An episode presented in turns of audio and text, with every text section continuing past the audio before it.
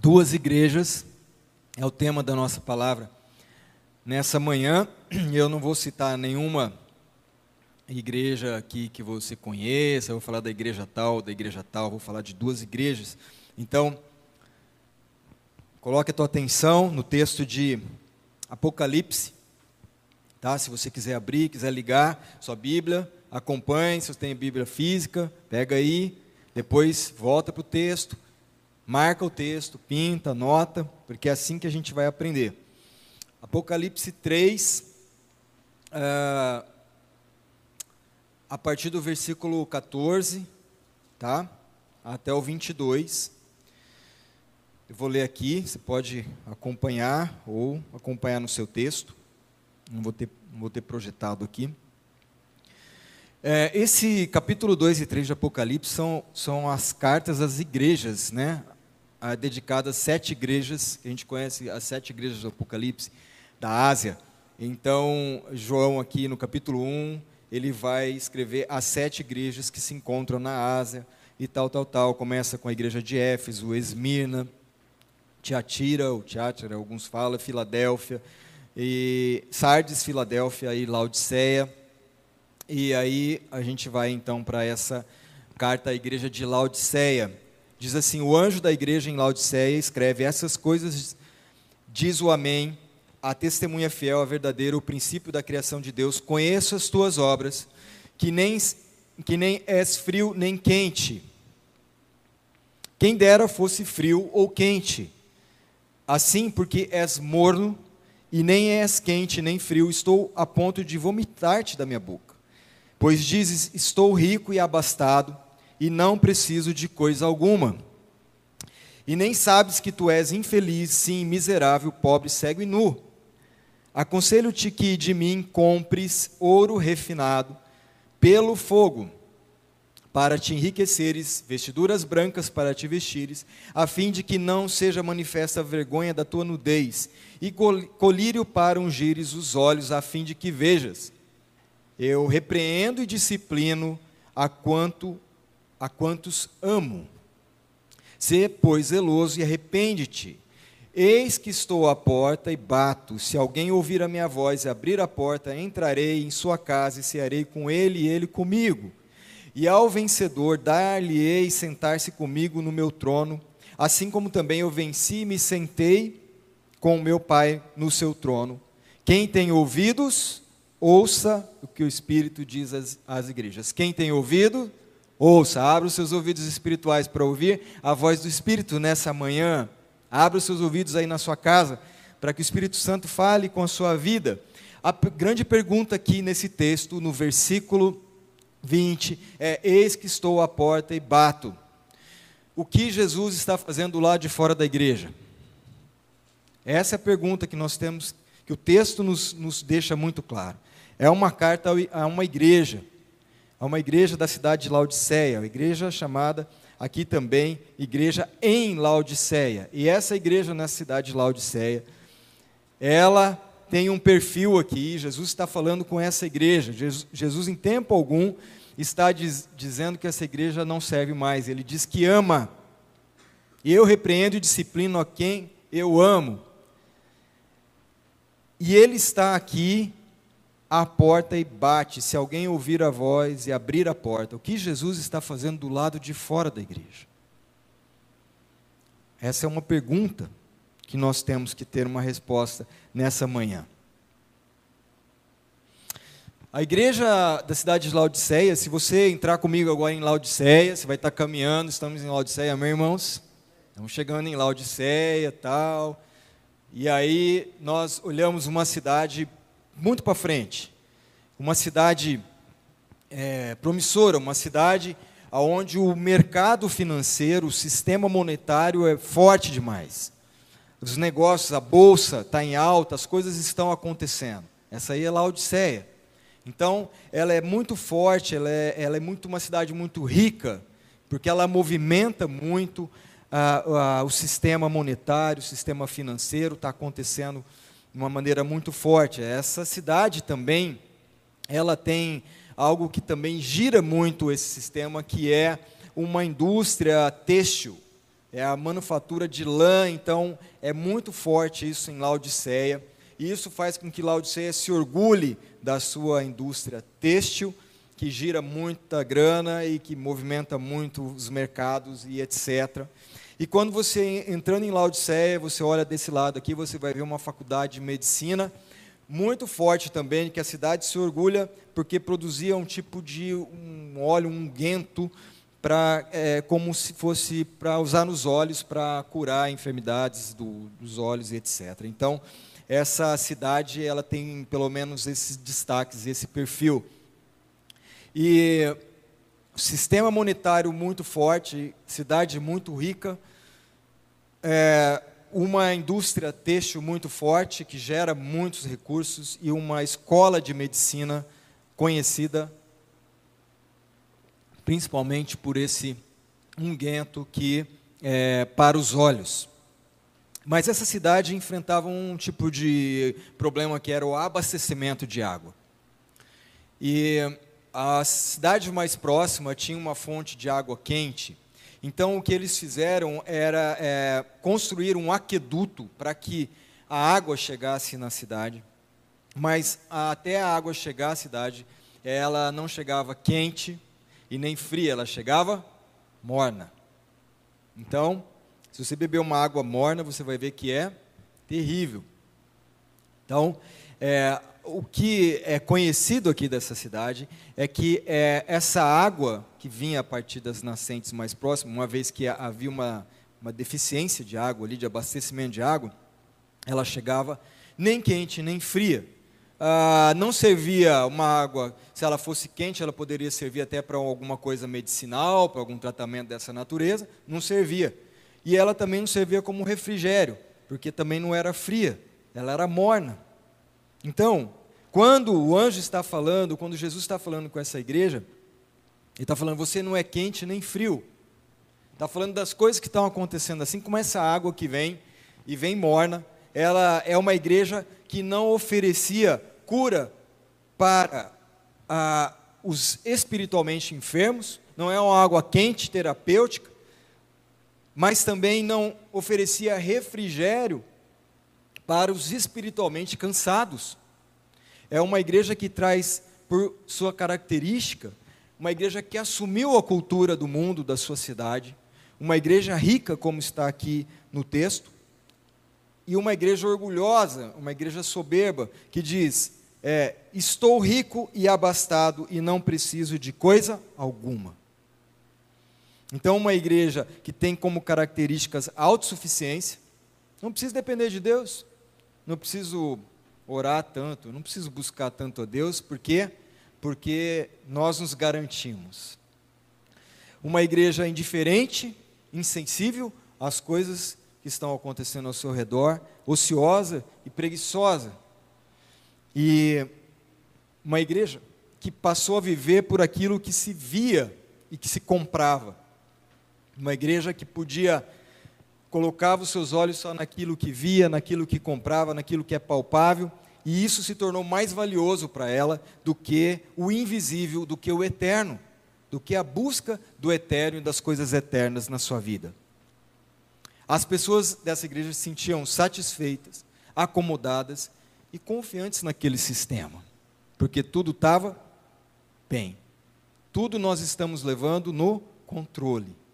Nós est estamos abastecidos, nós estamos abastados, não precisamos de coisa alguma. Esse é o perfil dessa igreja. Você está entendendo quando Jesus começa a falar e e esse tipo de postura de indiferença, de autossuficiência, e eu, quando estou falando dessa igreja, a gente está trazendo para nós, igreja de Cristo, porque você é igreja não só aqui, você é igreja em casa, você que está em casa, você é igreja na escola, você é igreja no seu trabalho, você é igreja na sua empresa, amém? Nós ministramos muito sobre isso. Você é igreja onde você está, por isso o Pai é nosso e não é o meu Pai. Por isso Jesus ensinou, como você vai orar? Você vai orar, Pai nosso, porque quando nós entramos na presença de Deus, nós entramos com todos os irmãos. Amém? É o Pai nosso. Quando você está lá na empresa, você vai estar junto com os irmãos, porque você é filho do mesmo pai e faz parte de um só corpo. Nós somos parte desse corpo, irmãos. Nós não podemos viver uma vida autossuficiente, baseada em nós mesmos, indiferente ao sofrimento, à alegria do outro irmão. Nós entramos na presença de Deus juntos. Quando você é igreja em casa, você é igreja lá, e lá você é, tem que mostrar as características do reino de Deus, e não o controle, não preciso de nada, sou insensível às necessidades da minha esposa, sou indiferente aos meus filhos ou qualquer coisa assim. Você é a igreja lá. E, e essa igreja morna, ela causa ânsia de vômito no Senhor. Ânsia de vômito. Uma igreja que é soberba, que é orgulhosa, que confia em si mesmo, que não busca o Senhor, que não vive em comunhão, não se esforça pelo vínculo da paz e pela comunhão, não deseja estar junto, não deseja estar engajada na oração, na busca, no evangelismo, no anunciar da palavra, no irmão, como é que você está? Nós estamos juntos. Sabe, essa igreja, igreja que foi tomando a forma desse mundo, a forma daquilo que tem a aparência de uma grande prosperidade, que te dá uma sensação que tudo está sob o seu controle, você está rico, abastecido, eu não preciso de nada. Essa igreja causa ânsia de vômito no Senhor. Por isso Jesus fala: você precisa adquirir e comprar de mim ouro refinado pelo fogo. Se, se é a igreja que se dizia rica, em todos os aspectos, Jesus está falando daquilo que é mais nobre, do ouro. E o ouro na Bíblia sempre vai falar da glória de Deus. E o Senhor está falando para a vida da igreja: você precisa da glória de Deus. Amém? Você precisa da glória de Deus na sua casa. Você precisa levar a glória de Deus aonde quer que você esteja como igreja. Não vá na sua própria força, não vai resolver no seu próprio braço. Não acha que você mantém a sua vida porque é Deus quem nos sustenta. Então, viva para a glória de Deus. Tudo que a gente for fazer, que seja feito para a glória de Deus, dando graças por todas as coisas. Dessa maneira, com o coração agradecido, com o coração cheio do Senhor, nós vamos manifestar a glória de Deus aonde a gente estiver. Amém, queridos? Então, adquira o ouro refinado pelo fogo. A gente acabou de brincar aqui, de certa maneira, falou: o fogo, ou ele torra, ou ele purifica. Então depende do que material você coloca lá. Coloca um tanto de palha e você vai ver o que, que vira. Mas coloca ouro, e esse ouro se tornará mais puro, refinado. Então, o Senhor fala: adquira o ouro refinado, que fala da glória de Deus. Invoque a presença do Senhor na sua vida, na sua casa, nos seus relacionamentos, para que você seja a igreja do coração do Senhor, aonde quer que você esteja. Outra coisa que o Senhor fala, então, ele está levando essa igreja a um arrependimento. Ele fala: Eu amo vocês e eu corrijo e disciplino quem eu amo, para que vocês se arrependam e adquiram os valores eternos, porque vocês estão baseados em naquilo que o olho vê, nos valores terrenos e factíveis, ao, onde a traça corrói, a ferrugem corrói, a traça devora e etc. Busque os valores eternos, ouro refinado. que mais? Eles não se orgulhavam da sua indústria de tinturaria, indústria têxtil. O Senhor fala: adquira vestes brancas, vestes de justiça. A igreja de Cristo faz o bem aonde ela está plantada. Amém, queridos? Faz o bem. Faça o bem na sua casa. Faça hoje. Não deixe para amanhã. Não seja um, uma pessoa avessa às coisas, que reclama, discorda, que quer ter a razão toda hora, que se firme em si mesmo. Viva Cristo. Sabe qual é o seu sobrenome? Cristo. Amém? Fala o seu nome aí. Vou falar seu nome, um, dois, três, e o seu sobrenome vai ser Cristo. Então, eu sou o Júlio Cristo. Amém? Porque eu preciso me esvaziar de mim mesmo, nós vimos isso alguns domingos atrás, para ser cheio de Cristo. O apóstolo Paulo falou: já não sou eu quem vivo, mas Cristo vive em mim. Então, aonde eu vou, eu sou Cristo. Eu tenho que oferecer Cristo para as pessoas.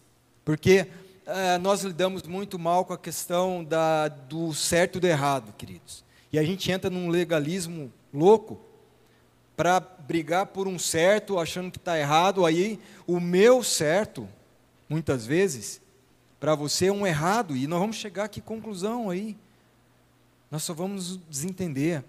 Porque a gente fica associando o pecado é o errado, então eu estou certo e você está pecando, e eu estou pecando, estou errado. Não. Entenda uma coisa: Jesus bradou naquela cruz, está consumado. E todos os pecados do passado, do presente e do futuro foram perdoados. Você pode dar glória a Deus? Você já foi perdoado em Cristo Jesus, nenhuma condenação há para aqueles que estão em Cristo Jesus. Não para aqueles que, que vão na igreja, tão somente. Não para aqueles que ouviram falar de Jesus, mas os que estão em Cristo nenhuma condenação há para aqueles que estão em Cristo. Então, para de fazer uma comparação do certo e do errado, do pecado, porque Jesus bradou está consumado, ele pagou toda a sua dívida.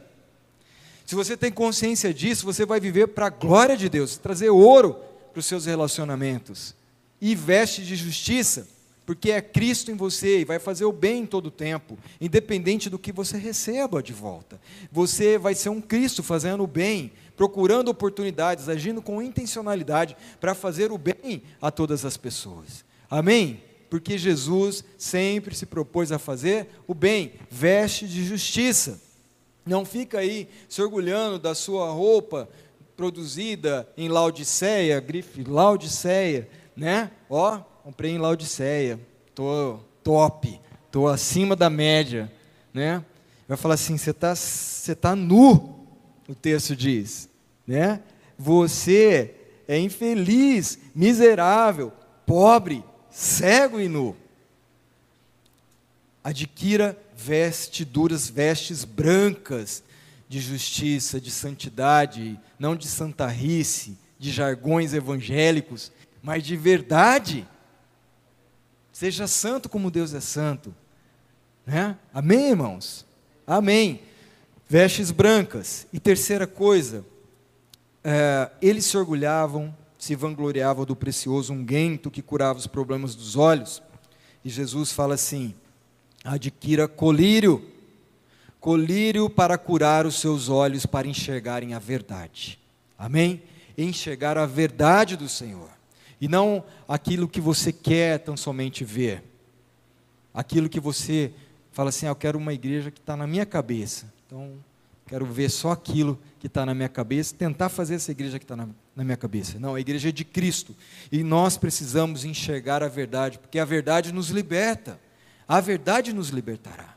Então, é, adquira o colírio eterno, que te dá olhos para ver verdadeiramente o coração das pessoas, enxergar ah, através dos olhos do Espírito a, as, as misérias que acontecem ao seu redor. Em nome de Jesus. Amém, queridos? O que Jesus está fazendo do lado de fora da igreja? Agora a gente entendeu um pouco, né? O que Jesus estava batendo na porta dessa igreja para poder entrar, porque ela estava vivendo uma vida só para si, baseado nos valores que ela acreditava, baseado no eu tenho, eu posso, eu controlo, eu sou, eu conquistei, eu não preciso de nada, como diz o texto. Será que nós estamos com uma devoção morna? Quero que você pense sobre essa pergunta. Quero que você avalie a sua vida. Será que nós estamos com uma devoção morna? Se nós estamos desse jeito, o Senhor fala: há uma coisa a fazer, arrepende-se. Arrependimento. Se arrepender de viver dessa maneira. Senhor, me arrependo de ser assim. Porque o arrependimento não é pelo pecado que eu fiz, tão somente, por aquilo que eu fiz de errado, mas eu me arrependo do que eu sou sem Cristo. Me arrependo da minha natureza sem Deus. Né? Então, quando eu falei que nós que o Senhor Jesus já resolveu a questão do pecado, não significa que nós não sejamos pecadores e que nós não venhamos a pecar. Mas nós não vamos viver mais para esse fim. Nós vamos viver para acertar, amém, irmãos? Vamos viver para a glória de Deus. Se porventura a gente pecar, 1 João 9 fala: existe um advogado junto ao Pai Jesus Cristo. Se porventura, se por acaso, se por acidente nós pecarmos, mas nós vamos viver Cristo, vamos viver para a glória de Jesus Cristo. Amém. Há uma outra igreja, uma igreja formada por gente apaixonada por Jesus. Gente apaixonada por Jesus. Eu quero que você vá para o capítulo 16 de Atos. Eu vou correr um pouquinho aqui, por causa do nosso tempo. Atos capítulo 16.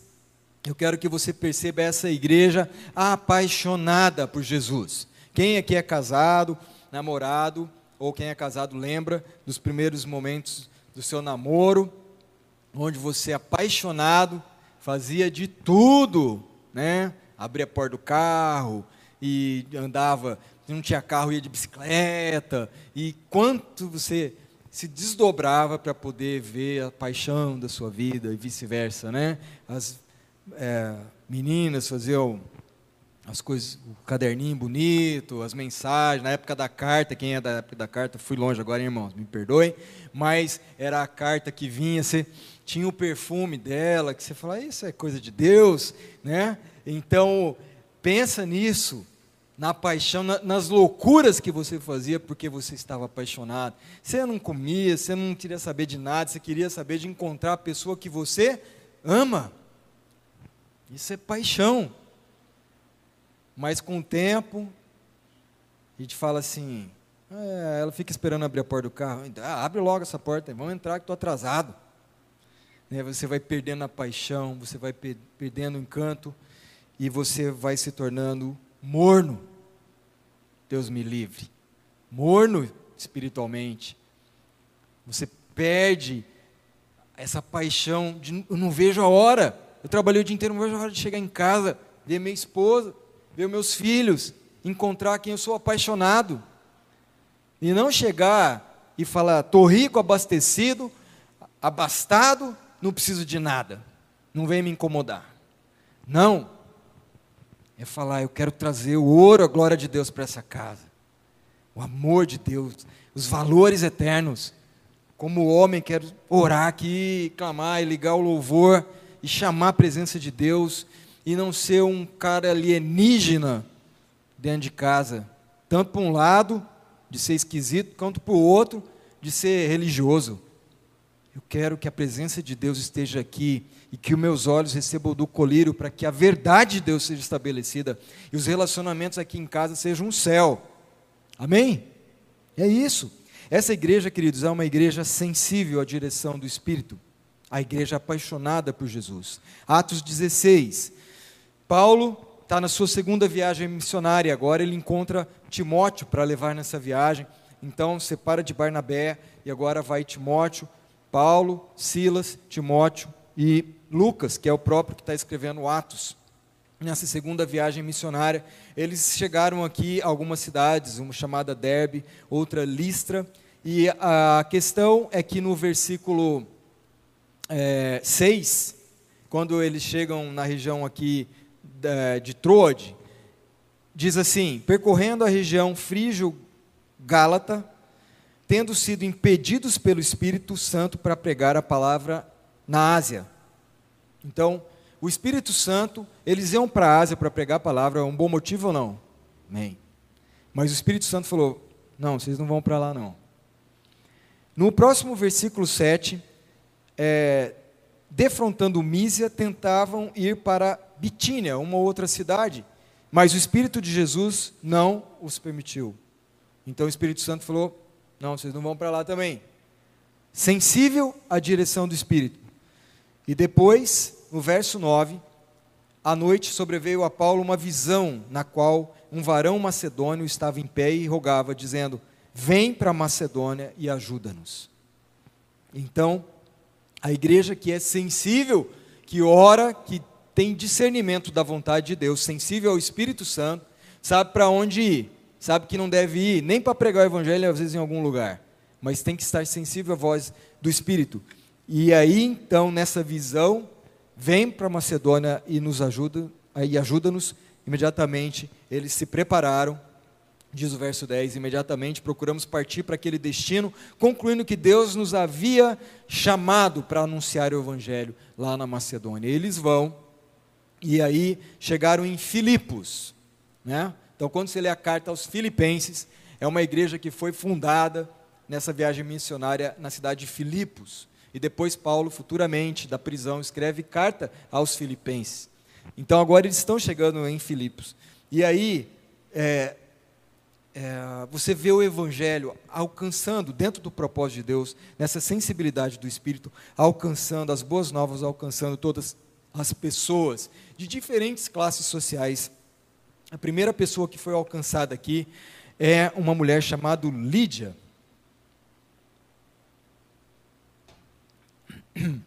Diz aqui, verso 14. No verso 13 diz assim, né? É, que eles chegaram em Filipos e saímos da cidade para junto do rio, onde nos pareceu haver um lugar de oração. E ali eles estavam ministrando e falando a algumas mulheres, e certa mulher chamada Lídia, da cidade de Tiatira, vendedora de púrpura, temente a Deus, os escutava. E o Senhor lhe abriu o coração para atender as coisas que Paulo dizia, e depois de ser batizada, ela e toda a sua casa, aí ela convidou a turma para ficar ali e tal. Então, essa primeira pessoa eu queria que você entendesse. Uma pessoa, Lídia era uma pessoa uma empresária rica. Ela comercializava tecidos de púrpura, que eram tecidos muito caros e normalmente usados como sinal de nobreza ou realeza. É, e Lídia abriu seu coração para o Evangelho e ela foi alcançada e batizada, e ela e a sua família. Obrigado.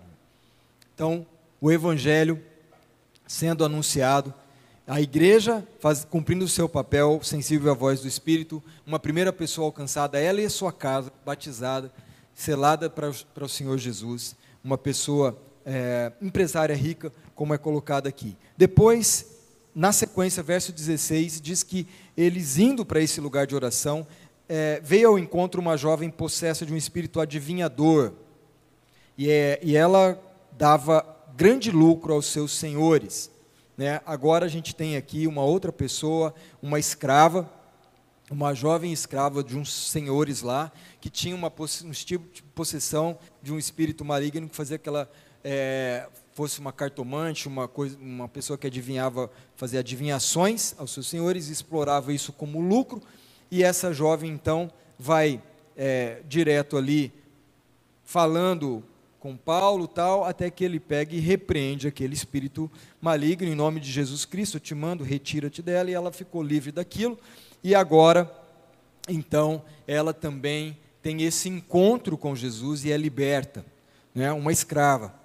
É, vou voltar daqui a pouco nesse texto.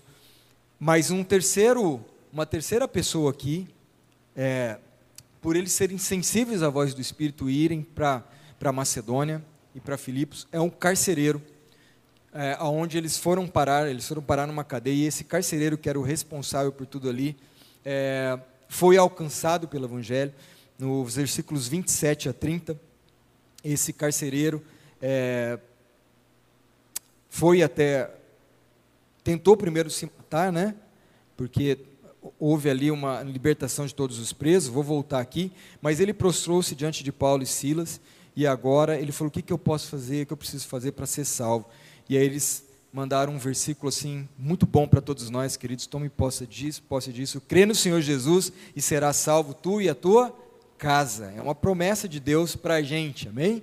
Crê no Senhor Jesus, será salvo tu e tua casa. E assim aconteceu, e eles pregaram o evangelho, pra, ele foi impactado, e depois eles foram para a casa desse carcereiro, e toda a família ali foi, ouviu do evangelho, foi salva, e todos foram batizados. Glória a Deus, o evangelho em ação, por quê? Porque essa igreja é sensível à voz do Espírito Santo de Deus. Amém? Primeira característica dessa igreja apaixonada por Jesus. Uma igreja engajada. Essa igreja é adoradora igreja quebrantada na presença de Deus e adoradora. Quando Paulo e Silas, então, é, foram expulsar aquele, aquele espírito maligno daquela jovem, e ela parou de dar lucro aos seus senhores, eles pegaram e Paulo e Silas e levaram para a praça pública e começaram a falar: ah, esses caras aqui estão badernando a cidade, eles estão é, pregando, fazendo pregação de coisa aqui que não pode, e etc. E aí fizeram um tumulto, colocaram a população contra eles, e aí eles acabaram sendo julgados ali como perturbadores da cidade. E o povo rasgou suas vestes, está tudo aqui no texto, não vou estar tá lendo para a gente ganhar um tempo. Mandou, mandou açoitá-los com varas.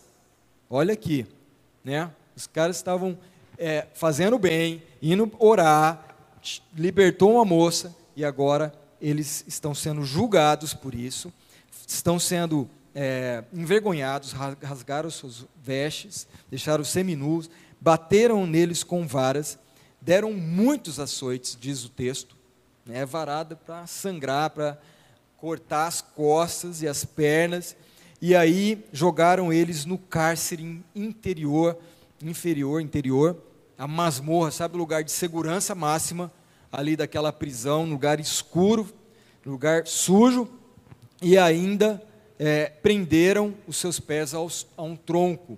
Então é, era realmente ali aquela solitária, aquele lugar de, de mai, maior segurança, e o tronco era um, né, uma madeira que com, com espécie de, de ferro que você prendia os tornozelos ali, às vezes também os braços, e Paulo e Silas ficaram nessa situação. Agora, queridos, olha aqui, presta atenção, verso 25.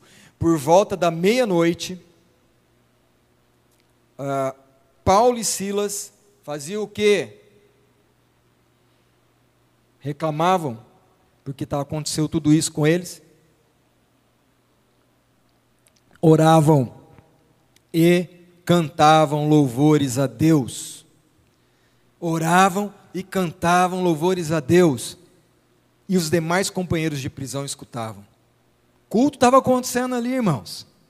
O culto não parou, porque os irmãos foram açoitados, rasgaram suas roupas, foram envergonhados, todo mundo contra, jogou na prisão, acorrentou como se fosse o pior bandido, e o culto não parou, porque essa igreja que é apaixonada por Jesus é uma igreja adoradora.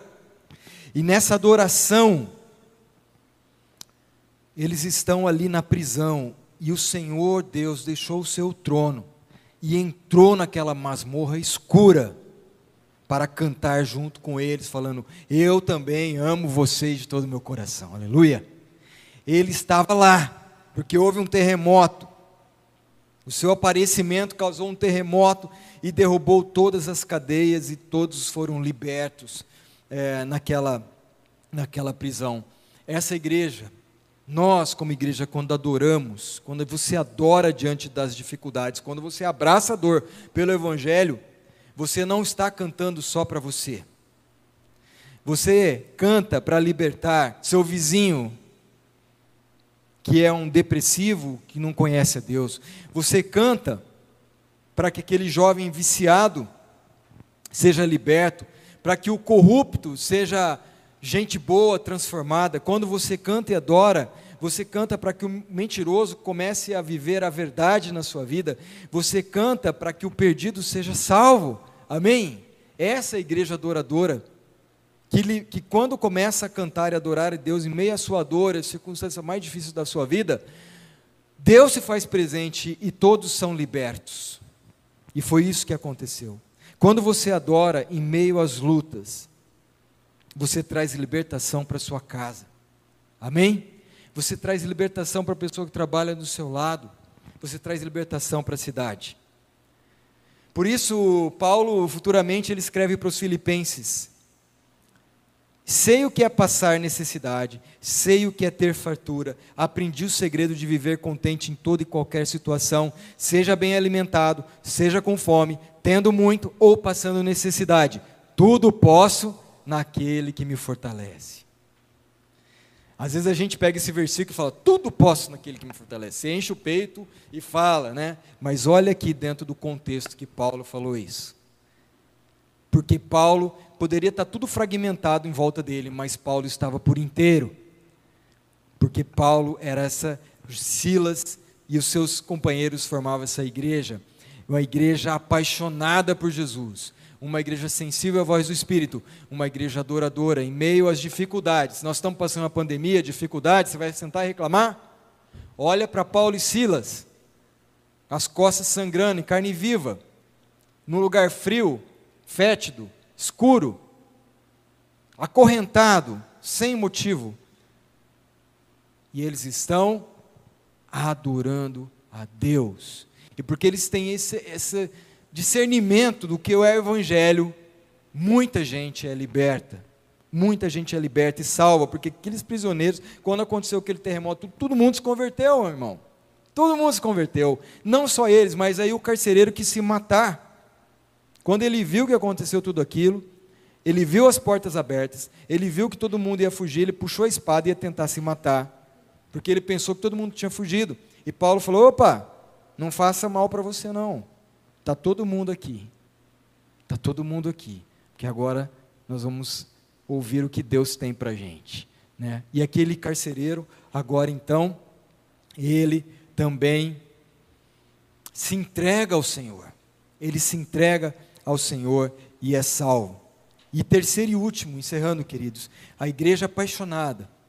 A igreja apaixonada por Jesus é uma igreja que avança na sua missão. Avança na sua missão. O culto aconteceu, continua acontecendo, porque aqueles homens eram o culto.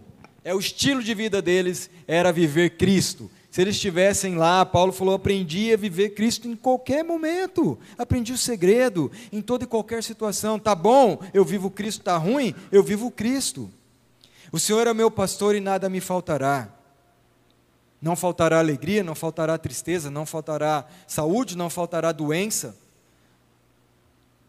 Não é assim? Em todas as situações, porque Jesus não prometeu um mundo de fantasia. Vem, se converte e você vai ter um pozinho de pirim-pim-pim, vai dar tudo certo. Jesus falou: No mundo tereis aflições, mas tem de bom ânimo. Seja uma igreja forte, apaixonada, porque eu venci o mundo e eu estou com você, seja onde você estiver, seja no lugar pior da sua vida seja no vale, ainda que eu passe pelo vale da sombra da morte, eu não temerei, porque o Senhor está comigo. Amém? Seja no vale, às vezes o vale é dentro da sua casa. Era para ser o melhor lugar, mas lá às vezes é um vale da sombra da morte. Fala, Ih, se eu pudesse não voltar para casa, porque lá é terrível. O Senhor vai estar contigo. E se você for essa igreja apaixonada por Cristo, vai acontecer a libertação das vidas, em nome de Jesus, amém? Uma igreja que avança na sua missão. No versículo 13, queridos, é, diz assim: No sábado saímos da cidade para junto do rio, onde nos pareceu haver um lugar de oração. Sabe o que é isso aqui? Quando você chegava nos arcos da cidade de Filipos, estava escrito lá: uma proibição de pregar uma religião não reconhecida pela cidade. Então, tinha isso muito claro nos arcos de entrada da cidade. A igreja parou? Nós não podemos fazer aqui? Aqui dentro? Nós vamos ali para fora da cidade. Né? Então, eles foram para o rio que passava fora da cidade. E ali eles estavam orando, prestando culto a Deus. Até que a cidade, até que eles foram para lá, lá, lá para dentro, né? e passaram por tudo que passaram para que aquela cidade, naquela cidade, surgisse uma igreja forte em nome de Jesus. E aí, essa igreja não esmorece, queridos, diante das dificuldades. Cada obstáculo, cada oportunidade é uma oportunidade para o evangelho. Então, há sempre uma intencionalidade na nossa vida. Cada momento, cada lugar que você está, você é Cristo e você vai viver a vida da igreja. Aí no versículo 31 a 34, crê no Senhor Jesus, será salvo tu e tua casa essa igreja não parou, ela alcançou a vida do carcereiro, ela alcançou aquela família, naquela mesma noite, pregaram a palavra de Deus a todos daquela casa. Na mesma hora da noite, eles cuidaram deles, lavaram os vergões dos açoites, e, e o carcereiro foi batizado e todos os seus familiares.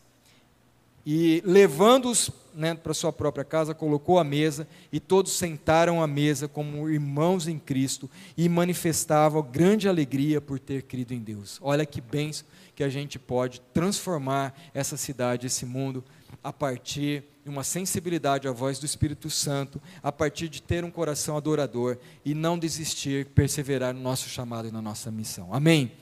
Filipenses 3,13, uma, uma carta, então, depois desse tempo todo, quando Paulo escreve, diz: esquecendo-me das coisas que ficaram para trás. Paulo passou por um bom aperto naquela cidade. Eu me esqueci das coisas que ficaram para trás. Eu avanço para que estão adiante, prossigo para o alvo, a fim de ganhar o prêmio do chamado celestial de Deus em Cristo Jesus.